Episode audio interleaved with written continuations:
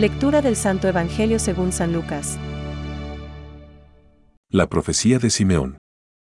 Su padre y su madre estaban admirados por lo que oían decir de él. Simeón, después de bendecirlos, dijo a María, la madre.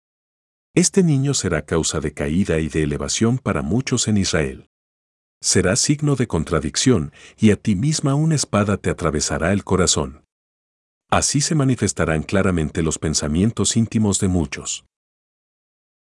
Es palabra de Dios. Te alabamos, Señor. Reflexión. Una espada te atravesará el alma. Hoy, en la fiesta de Nuestra Señora, la Virgen de los Dolores, escuchamos unas palabras punzantes en boca del anciano Simeón. Y a ti misma una espada te atravesará el alma. Lucas 2.35.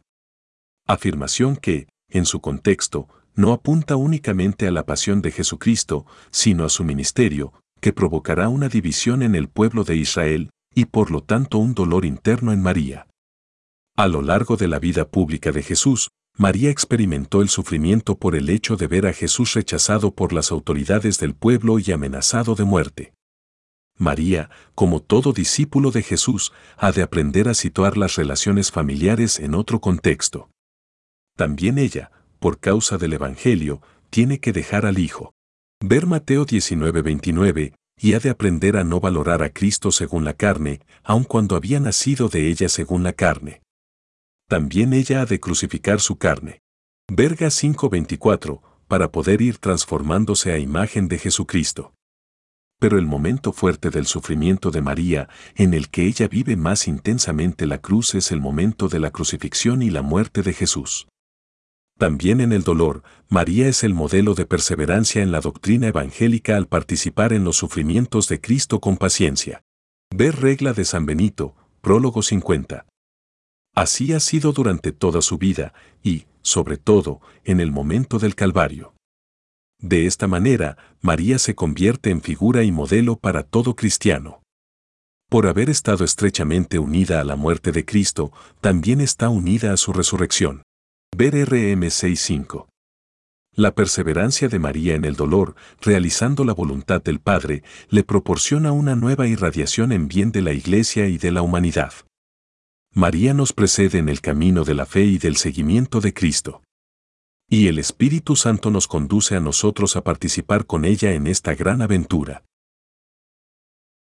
Pensamientos para el Evangelio de hoy. Así como tenemos que estar agradecidos a Jesús por su pasión, sufrida por amor nuestro. Así también tenemos que estar llenos de gratitud hacia María Santísima por el martirio que, al morir su Hijo, quiso soportar voluntariamente para salvarnos. San Alberto Magno.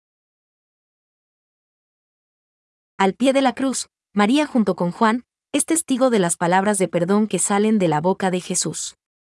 Dirijamos a ella la antigua y siempre nueva oración del Salve Regina. Para que nunca se canse de volver a nosotros sus ojos misericordiosos y nos haga dignos de contemplar el rostro de la misericordia, su Hijo Jesús. Francisco. María es la orante perfecta, figura de la Iglesia. Cuando le rezamos, nos adherimos con ella al designio del Padre, que envía a su Hijo para salvar a todos los hombres. Como el discípulo amado, acogemos a la Madre de Jesús, hecha Madre de todos los vivientes. Podemos orar con ella y a ella. La oración de la Iglesia está sostenida por la oración de María. Le está unida en la esperanza. Catecismo de la Iglesia Católica, número 2.679.